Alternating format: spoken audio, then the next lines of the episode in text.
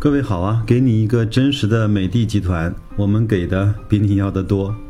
估计大家听完这句的 slogan 之后都要笑喷了吧？我们是一个讲格力电器的节目，怎么会给你一个真实生动的美的集团呢？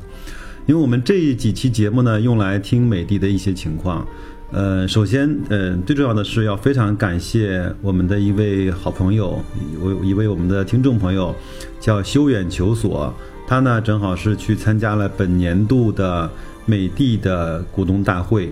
他是在后台主动跟我联系，呃，说你需不需要录音，我帮你把整个全场的录音录下来，你可以分享给大家，让大家人更多的人知道，嗯，参加美的的股东大会是一种什么样的感受，让更多的人去身临其境，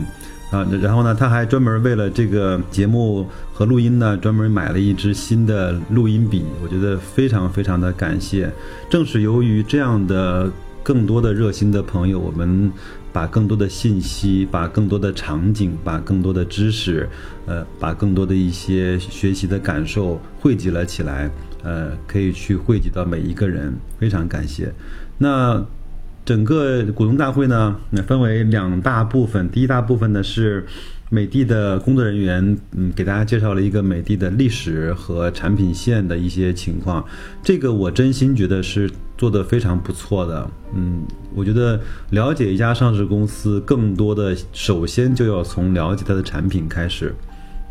那格力呢？我在去年的去的时候是没有这个环节的，但是它会有一个开放的空间，你可以自己去观察。当也有一些呃工作人员会来解答你的问题，但是他没有像美的一样能够主动带领大家去走完它整个的历史的墙，包括产品的各个的线。这个我觉得可以，呃，让格力也去学习美的这方面比较细致入微、比较对待股东友善的这种界面。嗯，第二大部分呢，就是整个的股东大会。